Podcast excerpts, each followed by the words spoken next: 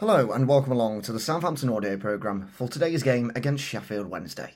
In today's issue, we have a look over your opposition, an update on the Southampton women's team, but first, a word from your manager, Russell Martin. Dear Saints fans, it's great to be back at St Mary's for the fourth time in five games as we host Sheffield Wednesday in the Sky Bet Championship this afternoon. The FA Cup victory over Walsall took us to eight consecutive home wins in all competitions, which just goes to show how much the players are enjoying the St Mary's atmosphere on every match day this season. Today, we face a dangerous Sheffield Wednesday side who have hit some really good form in recent weeks. We know Danny Röhl worked here alongside Ralph, doing some really impressive work, and everyone I speak to who came into contact with him has only good things to say about him as a coach. Sheffield Wednesday's fortunes have transformed since he took on the role as manager, and we need to be ready for the challenges of facing a very different animal to the one we came up against on the opening night of the season at Hillsborough. That was a memorable win for us, our first taste of three points together. I remember feeling really proud of how quickly the players had adapted to what we were asking them to do, which is so different to what has come before. We kept playing our way, we didn't panic when they equalised against the run of play, got the late winner with Shea's goal, and managed the game incredibly well to see the game out. Since then, I feel we've improved a lot, it is with tremendous gratitude that I watch these players evolve together, constantly striving to get better, with a great environment of wanting each other to do well, day in, day out. That can carry you a long way in football. For us, the Walsall win took us to 19 games unbeaten in all competitions, leaving us one short of equalling a record as a Football League club that has stood for more than 100 years. That would be something to be really proud of, but our attitude is always to win, not just to avoid defeat and that will be the mindset not only today, but in every game that lies ahead of us as a group. To make nine changes against Walsall and still achieve the level of performance that we did underlined what a good place we're in with the motivation levels of each and every player in the squad. I was delighted for our academy players. Jayden Meghoma was outstanding on his home debut, 17 years old. Wow! Sam Amo-Ameyaw, also 17, has already started for us in the league for us, but shows how much we think of him and can be really proud of his performance too. Tyler Dibbling is another special talent who gave everyone a glimpse of what he can do when he came on, and Cameron Bragg too. He's been training with us and gained a really good understanding very quickly of what we want from his position. He really earned his debut.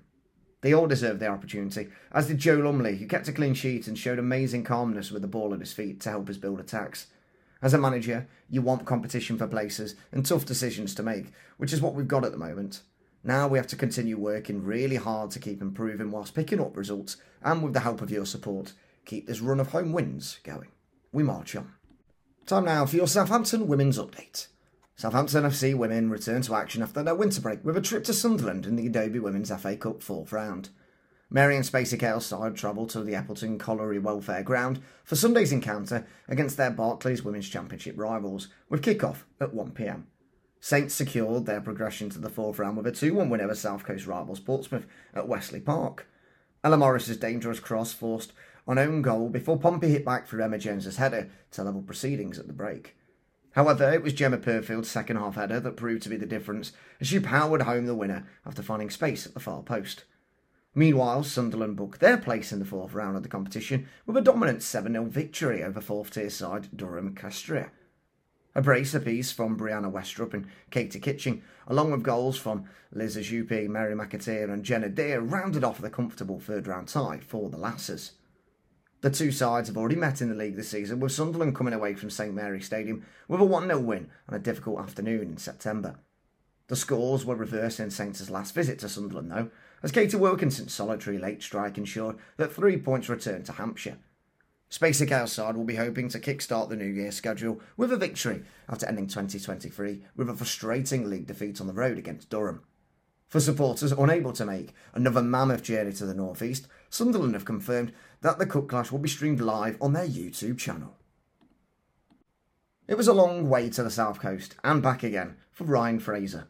By his own admission, the Scot arrived at St Mary's with a point to prove, but his flying form is giving former teammate food for thought as Saints stand on the brink of rewriting the record books.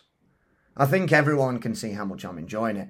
It's not just from that I'm putting on. I don't think I've loved football this much for a long, long, long time.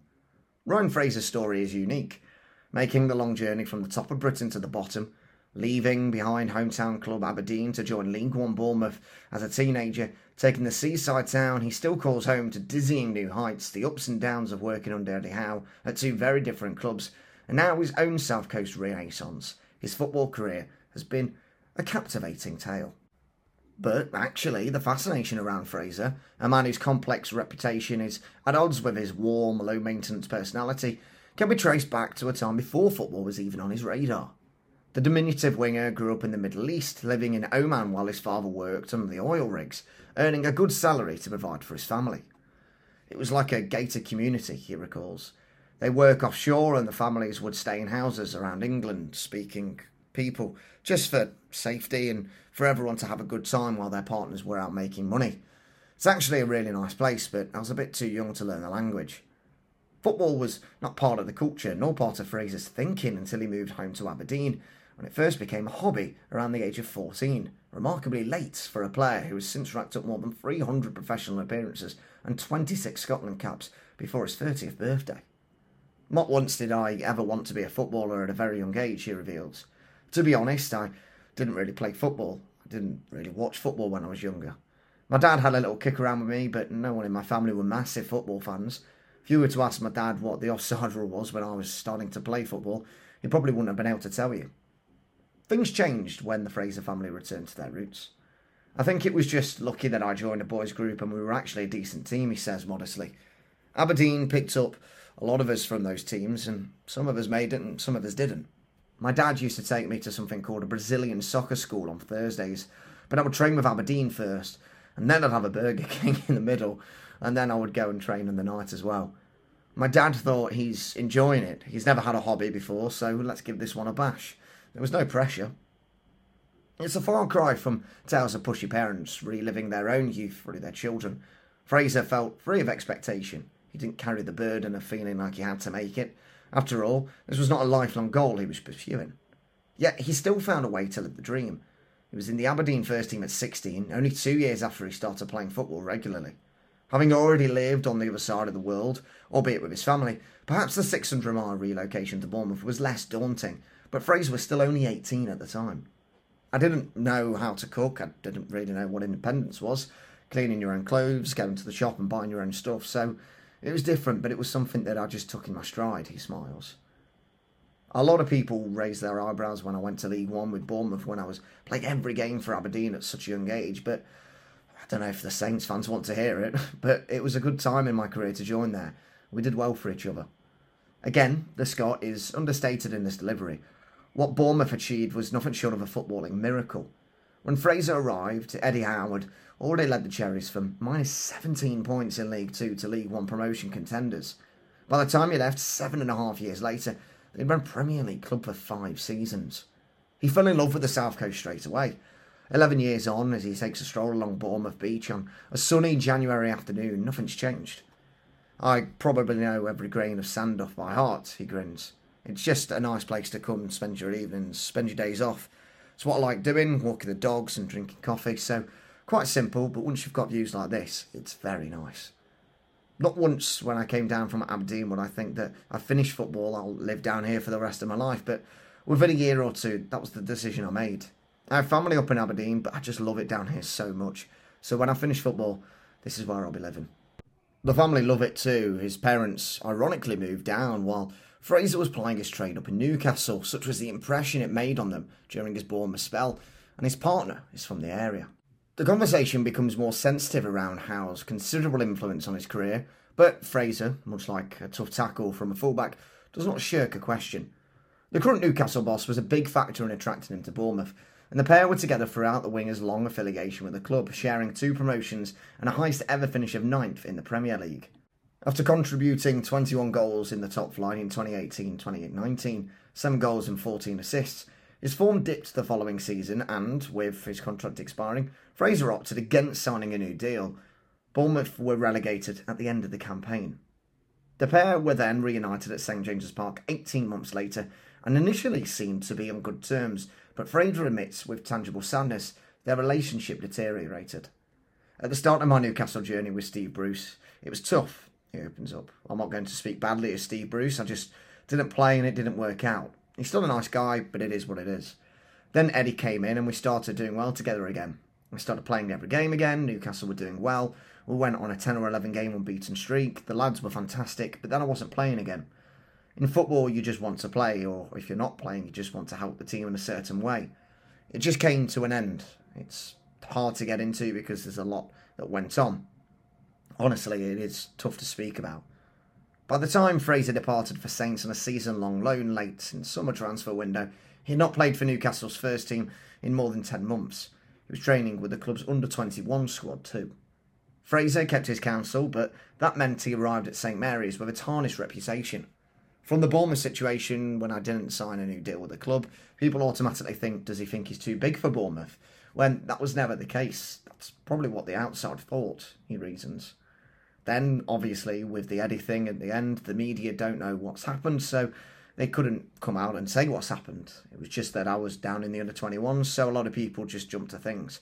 They believe what they want to believe because everyone's got an opinion. There's clearly still a huge respect from Fraser towards Howe, his mentor for so much of his career. He was unbelievable for me. I did well for him, I learned from him, so it's sad that it's ended this way, but it has ended now. It's something I'll always cherish, the years we had. It's unusual for a player with such vast experience to have played under so few managers, but Fraser needed a new boss to rediscover his love for the game he didn't know he loved until late. The minute Russell phoned, I pushed everything to get down here. Not because I'm from down here, honestly, that was the last thing that was on my mind, he insists. It was all about playing football, all about getting promoted again, because I knew what it was like to get promoted, like I did with Bournemouth. It was an unbelievable feeling. Speaking in his first interview as a Saint on the day he signed, Fraser said, I'm just delighted to come and play football again. Put the past behind me, the club, the manager, and start again.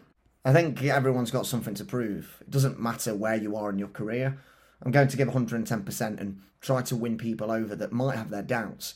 I think if you ask fan bases, I do give my all, and that's what I'll be doing here. And so it's proved. Weeman's impact has been seismic. Despite starting only four league games all season, he has been a key figure throughout Saints' unbeaten run, which currently sits at 19 games in all competitions, one short of tying a record since the club joined the Football League more than 100 years ago. I think everyone can see how much I'm enjoying it. It's not just a front that I'm putting on. I don't think I've loved football this much for a long, long time, he says. It's a nice feeling because sometimes you get lost in football. You don't enjoy it as much. It's all about win, win, win, win, win.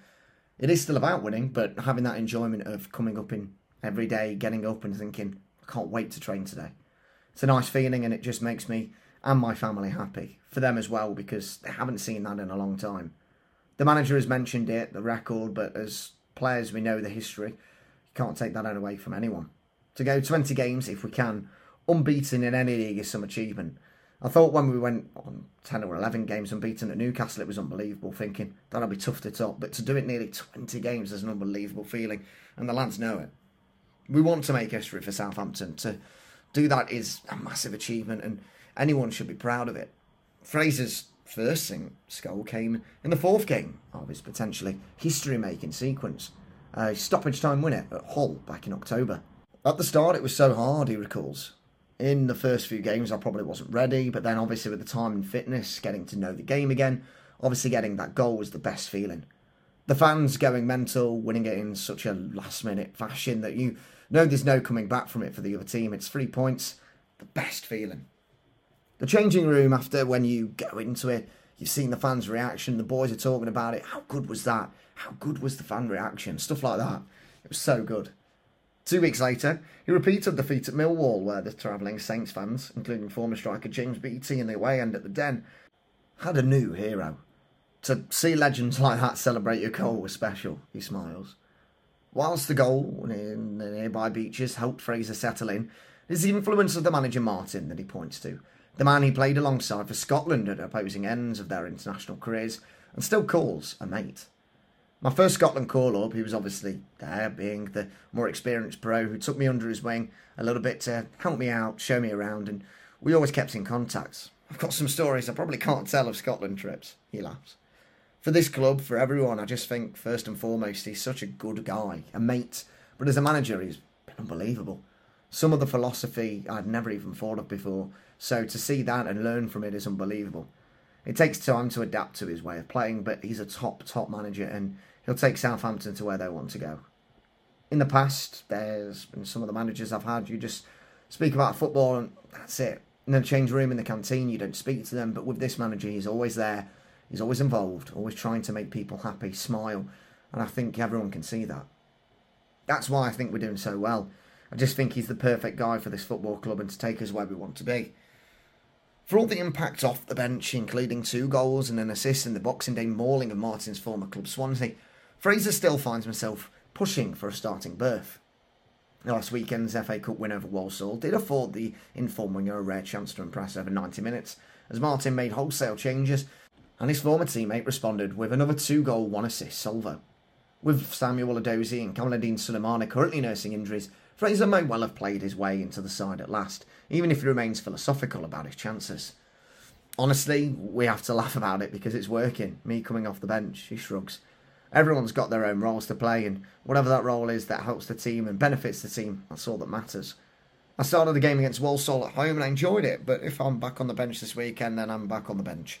I'll try to help the team as much as I can. Come on, try and score, try and give some energy.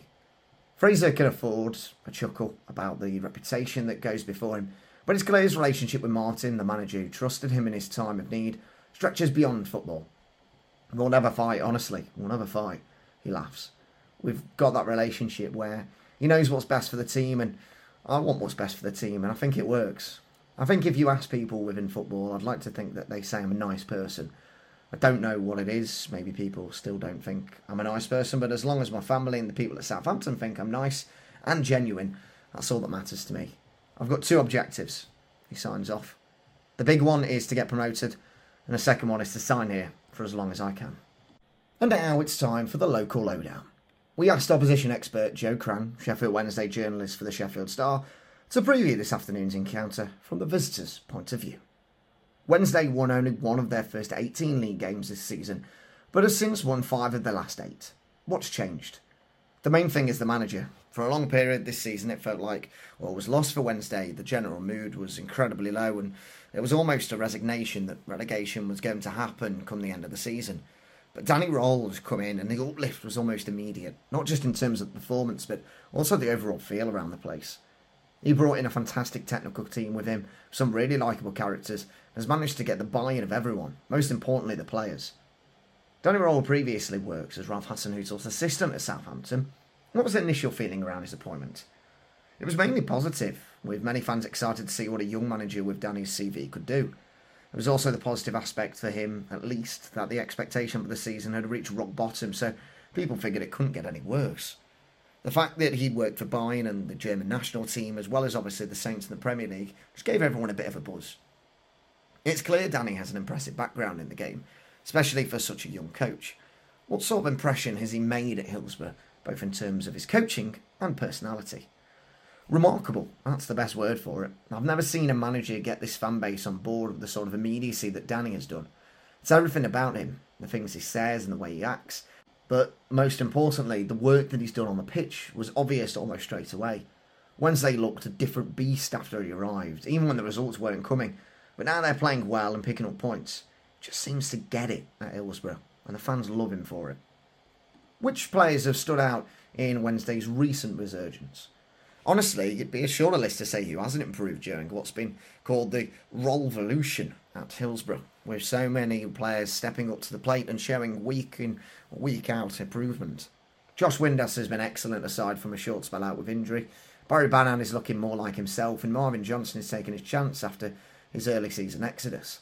Probably most exciting, though, is Bailey Cadamarteri.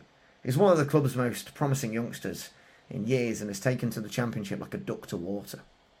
How are the fans feeling about the club's survival prospects? It fluctuates a bit in terms of whether they think they can actually achieve it or not, but it's certainly a whole lot more positive than it was a month or so ago. The general consensus is that a good January transfer window is needed, but the performances have improved so much since Danny came on that there's a growing feeling that they can pull it off. Saints stand on the brink of equalling a long standing unbeaten record. How do you rate Wednesday's prospects of ending that run? It's not going to be easy for Wednesday, that's for sure. It's been a really impressive uptick from you guys since the squad settled down, and now you're looking like a proper force to be reckoned with. I think if you were to ask most Wednesdayites, they'd snap your hands off for a draw at St Mary's and an extension of their own, much shorter, unbeaten run. Danny and his players, though, will be after a bit more than that.